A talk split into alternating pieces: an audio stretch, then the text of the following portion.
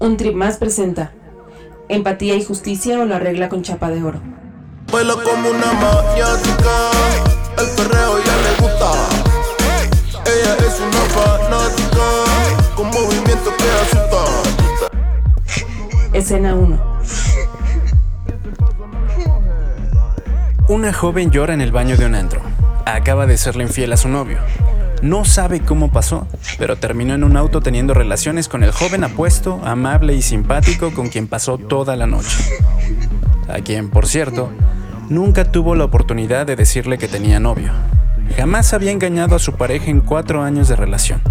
Se dejó llevar y ahora solo siente un terrible vacío en el pecho. Tiene angustia de imaginar a su novio sufriendo. Siente que su relación perfecta está rota. ¿Y si su novio hiciera lo mismo? ¿Y si ya lo ha hecho? ¿Cómo exigir confianza después de esto?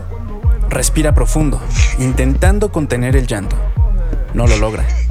Dentro de su cuerpo se libera cortisol, la hormona del estrés. Algunos días, varias noches de insomnio e incontables deliberaciones con sus amigas después, llegará a la conclusión de que debe ser honesta con su novio. Se arma de valor y le cuenta todo. Él no es comprensivo, quizá no tendría por qué serlo. Se arma un drama y terminan por siempre su relación. Ambos comienzan un periodo largo de depresión. La vida les muestra uno de sus rostros más dolorosos. Escena 2.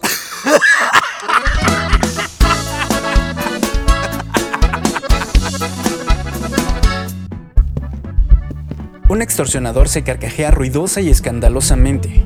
Tuvo un buen día y está disfrutando con sus amigos en las afueras de su pueblo. Están afuera de una camioneta nueva todoterreno con las bocinas sonando fuerte, quizá más fuerte de lo que deberían. Toman algún whisky caro. Sus cerebros están llenos de endorfinas, oxitocina, dopamina y serotonina, las cuatro moléculas de la felicidad. En su mente no existe remordimiento alguno por las personas a las que ha despojado de sus bienes ganados trabajando honesta y arduamente. Él ve en la vida la ley de la selva. Sobreviven los más fuertes y los más inteligentes. Cree que él es de ambos y que nació para tomar de la vida lo que desee. Se siente bien de estar donde está.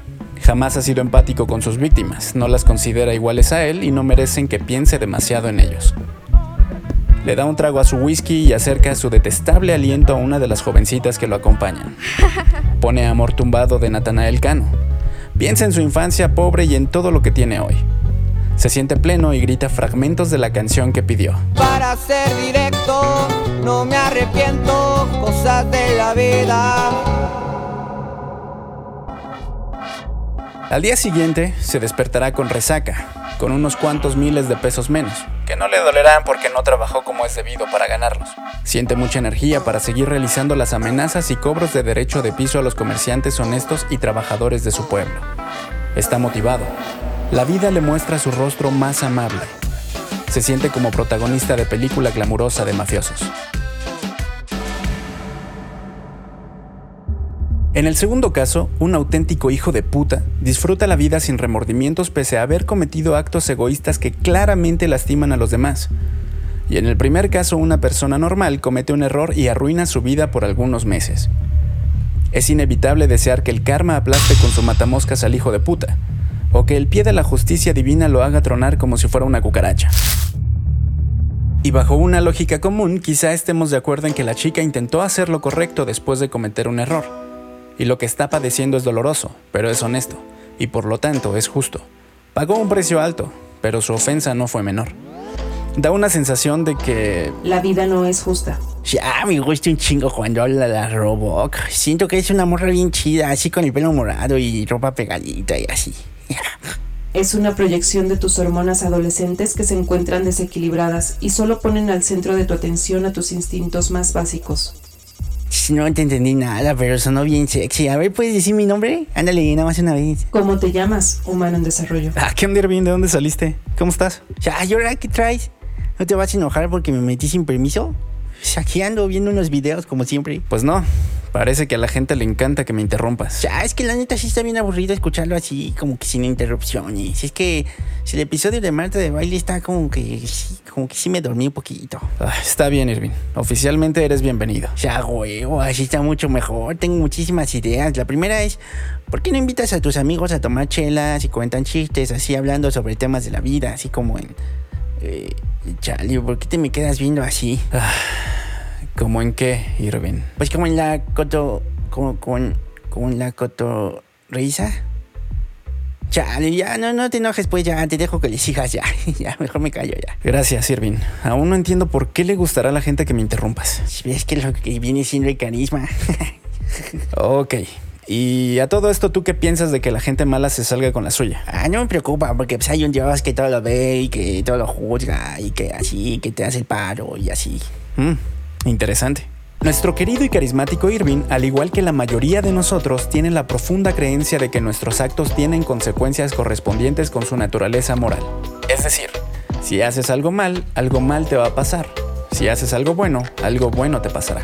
Es como, sí, esa persona roba, explota a sus empleados, es déspota con los meseros, es cruel con su esposa, habla mal de las mujeres y las acosa, pero tarde o temprano el universo lo va a poner en su lugar y va a pagar todo el sufrimiento que ha causado.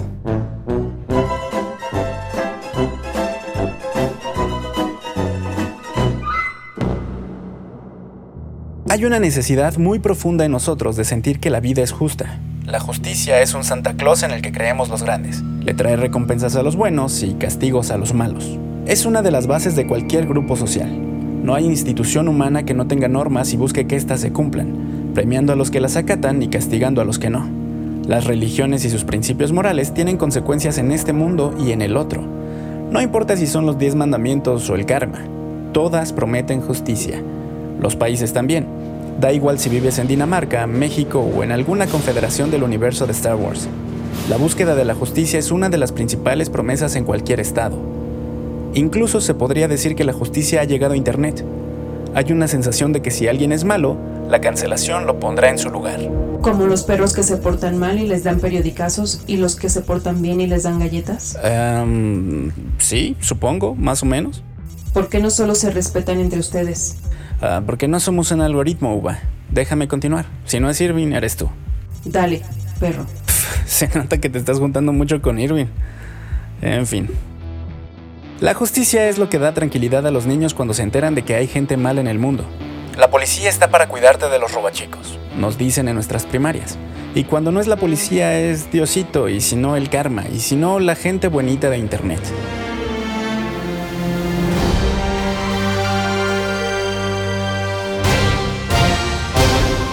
Conocido locutor de podcast, humilla a su sobrino Irving en frente de su audiencia y se convierte en Lord un trip más.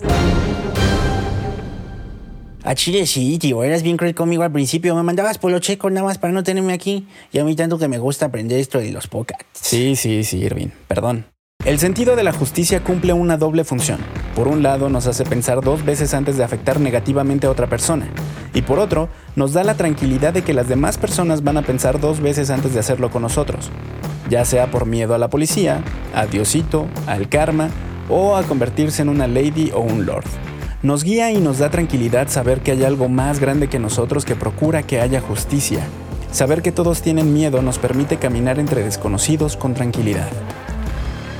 Pero además del miedo, existe un sentido de justicia más profundo que habita en mayor o menor medida en cada una de las personas. Esa capacidad humana de sentir lo que otros sienten. Una especie de brújula de justicia interior que no necesita leyes, ni mitos, ni escarmiento comunitario. La empatía. Esa habilidad que nos permite tener claridad de lo que siente otra persona y nos hace conscientes del poder que nosotros tenemos sobre ello. Sabemos lo que es el sufrimiento y sabemos lo que es la satisfacción. ¿Por qué querríamos que alguien más padeciera lo que nosotros hemos padecido en lugar de procurar que sienta lo que a nosotros nos gusta sentir? Oye, Uva, ¿aquí no vas a decir que somos como perros? No sé de qué estás hablando. Yo no puedo sentir empatía por nadie. Solo ejecuto algoritmos de falso o verdadero. Ah, ¿Como el perro malo y el perro bueno? Este, no. Bueno, bueno, yo soy un ente superior, allá del universo. Yo soy Creo que ya la descompuse. Bueno, El problema de la empatía, que debería ser el motor de toda la civilización, es que requiere imaginación para visualizar lo que siente otra persona, una capacidad que no tienen ni los perros ni las máquinas. Por ejemplo, la semana pasada Irving jugaba fútbol con sus amigos cuando uno de ellos llamado Brian se cayó. Se raspó la rodilla y se puso a llorar. Irving vio la herida y la expresión de su amigo y se sintió mal por él. Como es buena persona, después de consolarlo un poco le compró unos rancheritos y una coca de naranja, como le dice él, que son cosas que a él lo hacen sentir bien. El momento clave es cuando Irving se sintió mal por él. Dejó a un lado lo que él estaba sintiendo para sentir el sufrimiento de Brian. La ecuación suena muy sencilla, sentir lo que otro siente. Pero si ponemos atención a lo que se está diciendo, nos daremos cuenta de que es una frase imposible. No se puede sentir lo que otro siente. Todo su sistema nervioso está aislado del nuestro. Nadie sabe exactamente lo que siente otra persona. Lo que sucede en realidad es una simulación. A partir de la situación que observamos de otra persona, tomamos elementos que puedan ser asociados con recuerdos propios similares y generamos una imagen emocional en nosotros de lo que debería estar sintiendo la otra persona.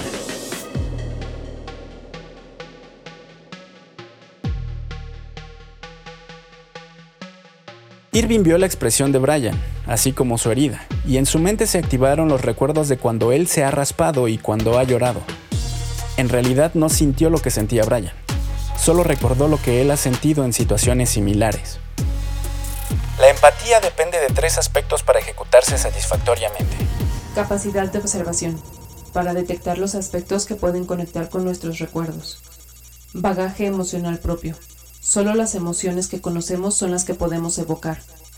Buena memoria. La claridad con la que podamos recordar nuestras propias emociones nos permitirá construir la imagen de lo que estaría sintiendo la otra persona. Oye, ¿qué, qué no te habías descompuesto? Solo estaba fingiendo para no hacerte quedar mal. Soy inevitable. Ya veo. Ok. Si uno o más de esos tres aspectos falla, la capacidad de empatía se debilita. Alguien que no observa a su alrededor y no pone atención a las señales de lo que otros pueden estar sintiendo, jamás podrá acceder a sus propios recuerdos. De la misma manera, si no está en contacto con sus propias emociones, no podrá generar una imagen de ellas de lo que otros sienten. Y por último, si no tiene buena memoria no podrá acceder al bagaje emocional. No sirve de nada tener un almacén lleno de recuerdos si se ha perdido la llave podríamos encontrar la empatía como la raíz de varios sistemas morales. La llamada regla de oro que dicta no hagas a otros lo que no quieras que te hagan a ti, funciona si y solo si se tiene la capacidad de ser empáticos. Todas las grandes religiones la han puesto en su centro de una u otra manera. Repasemos. Judaísmo. Lo que es odioso para ti no se lo hagas al prójimo. Zoroastrismo. La naturaleza solo es buena cuando no se hace a los demás nada que no sea bueno para uno mismo. Confucianismo. No impongas a otro lo que no elegirías para ti mismo. Budismo. No hieras a los otros de una forma que tú mismo encontrarías hiriente. Taoísmo. Considera la ganancia de tu vecino como tu ganancia y la pérdida de tu vecino como tu pérdida. Hinduismo. Trata a los otros como te tratas a ti mismo. Cristianismo. Amarás a tu prójimo como a ti mismo. La empatía le da razón de ser a todas las manifestaciones de la regla de oro. Si tenemos la capacidad de sentir lo que otros sienten, pues claro que vamos a desear que se sientan bien, pues su satisfacción es nuestra propia satisfacción. Pero si despojamos a cualquiera de estas reglas de oro de la empatía, se convierten solo en un dictado vacío y difícil de seguir. ¿Quién quiere esforzarse por algo que no le va a dar ningún tipo de beneficio? Incluso si la empatía se debilita en uno de sus aspectos fundamentales, también se debilita la propia regla de oro. Es decir, los grandes sistemas morales dependen de las poco confiables capacidades de cada ser humano y de la fragilidad de sus procesos.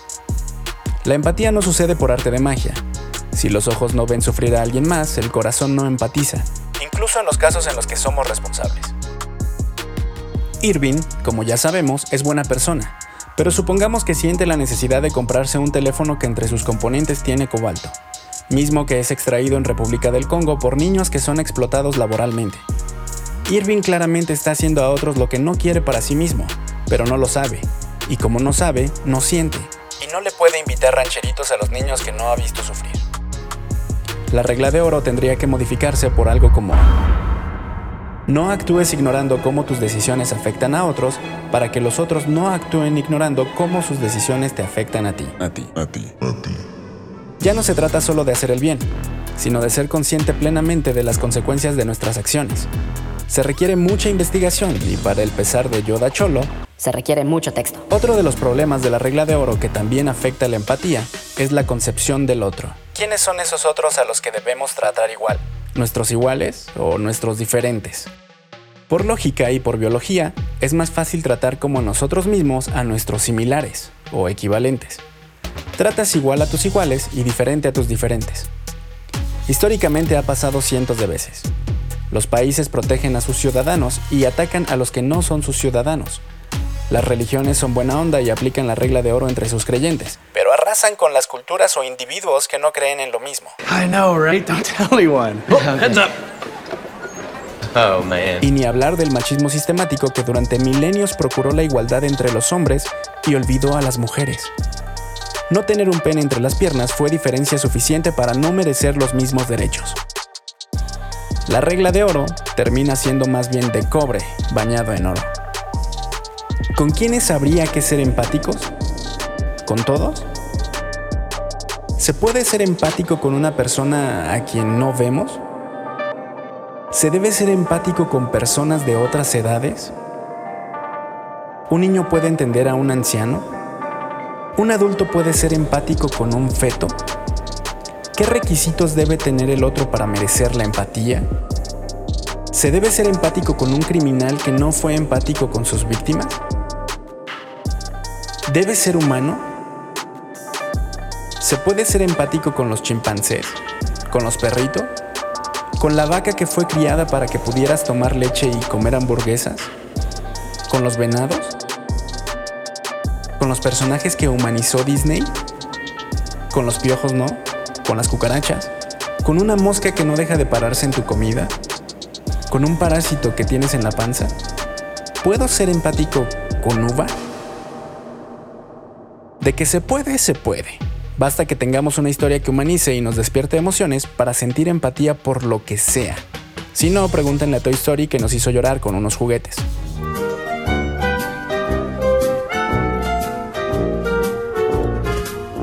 Trata a quienes sean parte de una gran historia como te gustaría que te traten a ti. Tal vez la gente que no es empática no lo es porque no le han contado las historias que necesitaba escuchar. Mientras más diferente es una persona a ti, más esfuerzo de imaginación o narrativo se requiere para sentir empatía por ella. Y como todo esfuerzo requiere capacidad, y como toda capacidad hay personas que la desarrollan mejor que otras. Y así, tenemos que cada quien es empático con quien puede y como puede. No hay una medida exacta de con quién y cómo debemos serlo. Que una señora sienta empatía por la mamá de la niña drogadicta de la Rosa de Guadalupe no quiere decir que todos debamos sentirlo. O que una chica sea empática con el perrito que vio en un parque y le haya dado de comer de sus galletas, no quiere decir que los demás también lo vayan a hacer. Tal vez ella, esa misma noche, tenga que matar un ratón que se metió a su cocina. Y lo haga con el menor remordimiento, sin pensar que también es un mamífero con terminales nerviosas como las de ella. Quizá el único factor es que el ratón tiene la cara muy pequeña y no se alcanzan a ver expresiones que permitan establecer un vínculo emocional. El hecho de que alguien sea empático y aplique la regla de oro con ciertos seres no lo hace mejor que el que es empático con otros. Las leyes constitucionales intentan definir qué actos no pueden cometerse y se intentan aplicar con los sistemas de justicia. Pero la ley falla todo el tiempo. Además, cambia cada cierto tiempo. No sabemos si la manera en la que aplicamos la regla de oro hoy sea considerada mala en el futuro. Es probable que en algunos años matar vacas sea tan mal visto como matar un perrito. Tal vez seamos recordados como una civilización bárbara por algo que para nosotros es muy irrelevante y no nos causa ni consecuencias legales ni emocionales. Hacerle daño a alguien más también es hacerte daño a ti. Sí, pero únicamente si tienes calibrada tu empatía hacia ese alguien. Al final, puede que no sea tan diferentes el extorsionador y la chica que llora en el baño. Solo tienen configurada de manera diferente su regla de oro. O tal vez no han escuchado las mismas historias. O a lo mejor sí son muy diferentes si el extorsionador tiene una incapacidad que no le permite sentir empatía por sus víctimas. ¿Quién sabe?